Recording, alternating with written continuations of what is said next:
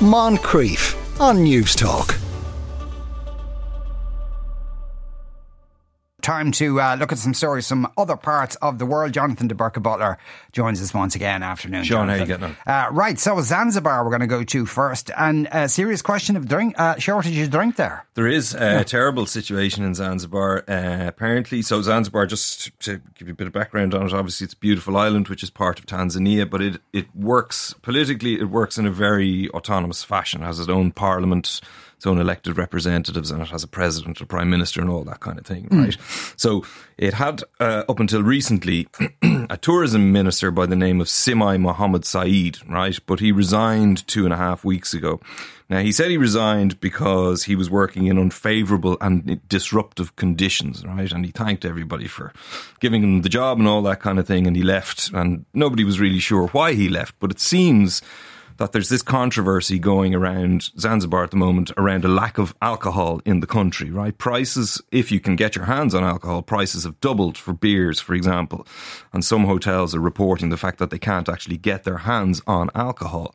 And some people seem to suggest that he was, he resigned because he was somehow resolved in the controversy. Now, the controversy itself started earlier this year when the Zanzibar Liquor Control Board, okay, mm-hmm. uh, decided that they were going to change the companies or the contractors that they gave the licenses to to import the booze, right? So because Zanzibar is 99% Muslim, they don't make alcohol in Zanzibar. So yes. they have to import it, right, from either Tanzania or South Africa. And for the guts of 20 years, three contractors were looking after that.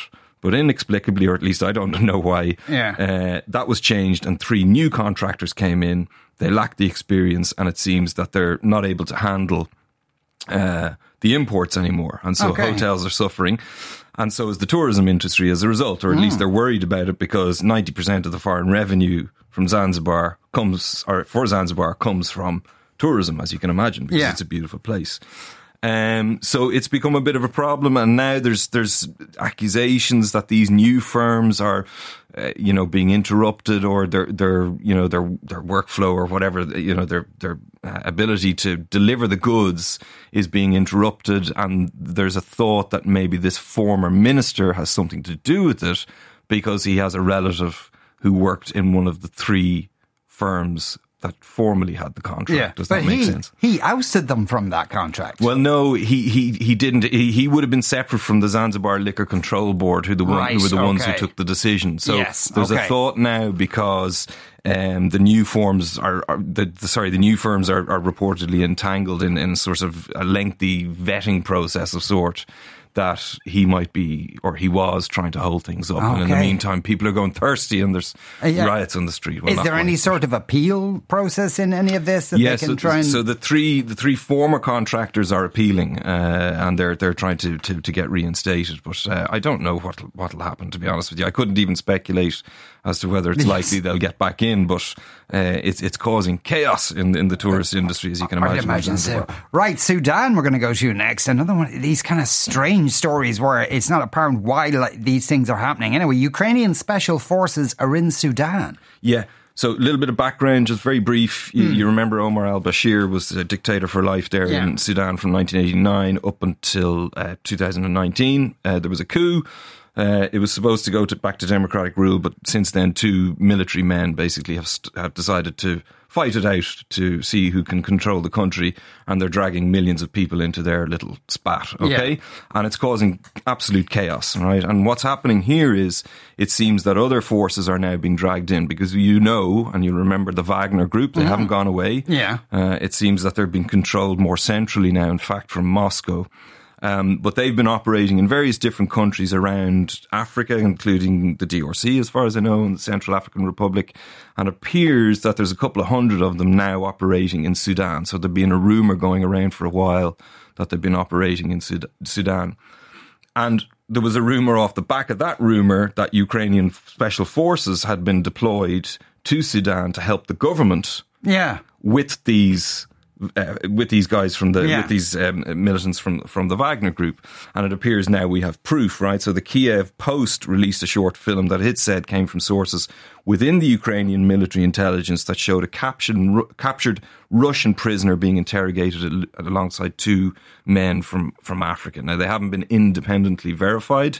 We don't know for sure where you know where it's come from, but the Kiev Post has basically said you know, our, our sources are reliable. We're going after Wagner abroad. That's uh, that's uh, when, well, Wagner are they're mercenaries. They're in, they're there for the money. But. Yeah.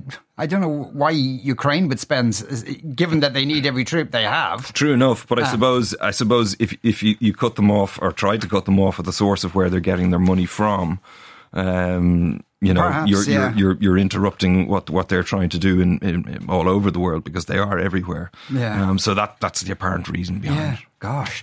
Uh, right, uh, staying uh, uh, in that continent, Senegal, we're going to go to uh, next. Got a friend of mine was in Senegal recently and uh, I saw pictures of it. It looked absolutely beautiful. Yeah. Sad to hear now that there's a bit of, it's becoming a little bit unstable there. It is, and it's sad because Senegal is a country that you uh, associate with stability and not instability. It's kind of a beacon of democracy in this part of the world. I don't think they've had a military coup since independence.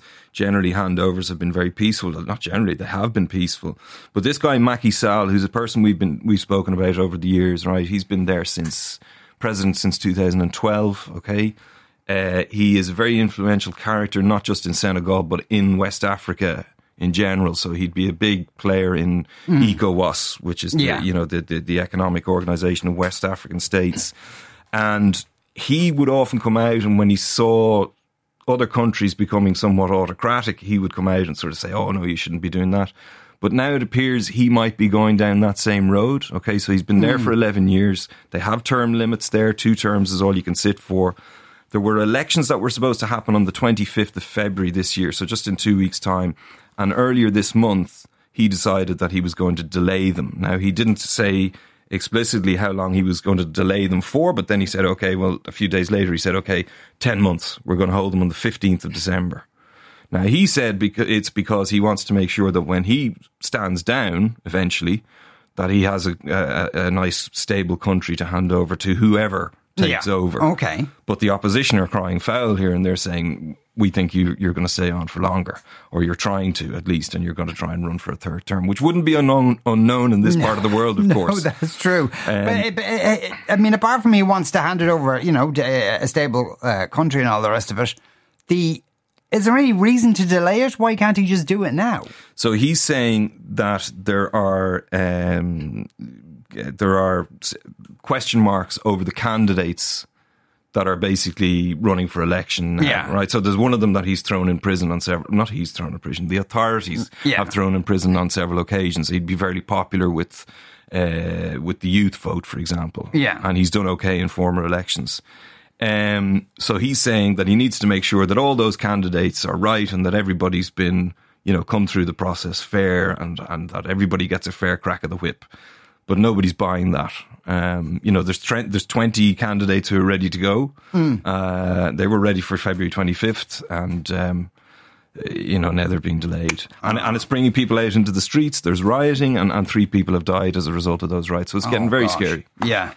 Uh, right, India. We're going to go to next, and I suppose this is just another example of uh, uh, of tensions, more than tensions that have been going on within that country uh, for many years now. Uh, a mosque demolition and four people dead. Yeah, so th- this happened up in the northeast of the country, up in a, a state called Uttarakhand, and uh, it has a population of about 10 million people. Now, the vast majority are Hindu, but the 13% of the population around about that are, are Muslim, right? So obviously they have places of worship there. And one of those places in a, a region of this particular state was demolished, right? So they took down a mosque and they took down a madrasa. Now, the authorities in that particular state are saying that they did that uh, because of uh, what they're calling an anti encroachment drive. This was a drive that was launched to clear what they're calling illegal constructions. And they say that this particular mosque was built on government land, which it shouldn't have been, and that it wasn't registered as a place of worship. Right now, there was uh, there was a, there was a case that was brought to the High Court that was ongoing, and of course the authorities are saying that the High Court had given the order to go ahead for the, for the demolition to go ahead. The people who were against the demolition going ahead, namely the worshippers, were saying no, that High Court order hadn't been given. They took down the mosque and the madrasa. People were unhappy. They took to the streets people started throwing stones, police started firing, and four people have died as a result. I, I, that was the last that I saw, and that was yeah, yeah. maybe yesterday. I think I looked at this story last, and so there might be more since then. Yeah, but these kind of these kind of demolitions or these anti-encroachment drives, there, there has been a lot of that. R- ridiculous on. stuff going on. You you might remember about two weeks ago, Modi actually opened a new Hindu temple that had been built on the site of a mosque that had been burnt down a number of years before. Yeah, I mean he's he's despicable. To be honest with you, he really is. I mean, it's it's it's an attempt to you know intimidate and humiliate the Muslim population of India, and it's been going on for years now at this stage. Right, Japan, we're going to go to finally, and Miss Japan is no longer Miss Japan. She isn't, unfortunately. This is a 26 year old Carolina Shino who was crowned uh, Miss Japan uh, on the 22nd of January and it was a bit of controversy about her because she was actually born in the Ukraine. She's very yes. European yeah. looking. Uh, if you've seen pictures of her, and not everybody was happy. They didn't think that it represented uh, beauty, mm. the typical beauty that you would have of Japanese women. So as all of this was going on, an article was written by a local newspaper which basically accused her of having an affair with a married doctor. Now, her response to that was that she had had a relationship with this man, but didn't know that he was married. And at the beginning of this whole scandal, uh, it seemed that the organisers of the pageant were very supportive of her. You know, she mm. can do what she wants, her private life. But then it later transpired that she did know he was married and that she had children. And she came out and admitted that she was wrong and she's uh, resigned or at least given up her, given up her title. Um, so that means that the Miss Japan title will now remain vacant, and there will be no Miss Japan at the Miss oh, World contest. It's not like the, the second. no, they're not. They're not doing that for okay. some reason. I don't. I don't know could why. They have, to be honest, do penalties or something and figure out that they way. They could do, yeah, yeah. or they could run it again, maybe. Yeah. Or, I don't know. Um, but anyway, as it stands, there won't be anybody there in in Mumbai on the 9th of March to represent Japan. All right, sad day. Right. So, what should we look out for over the next week? Yeah. So, presidential elections will take place on Wednesday in Indonesia. Uh, Kim Jong Il's birthday is on the 16th, by the way. Oh. So i have ordered the cake already. yes. and then International Random Acts of Kindness Day is the 17th of this month as well. Okay. No coincidence those two days are right beside each other. Jonathan, thanks a million as ever. Jonathan de Burca Butler, there you are listening to the Moncrieff Show on News Talk. Moncrieff, weekdays at 2 p.m. on News Talk.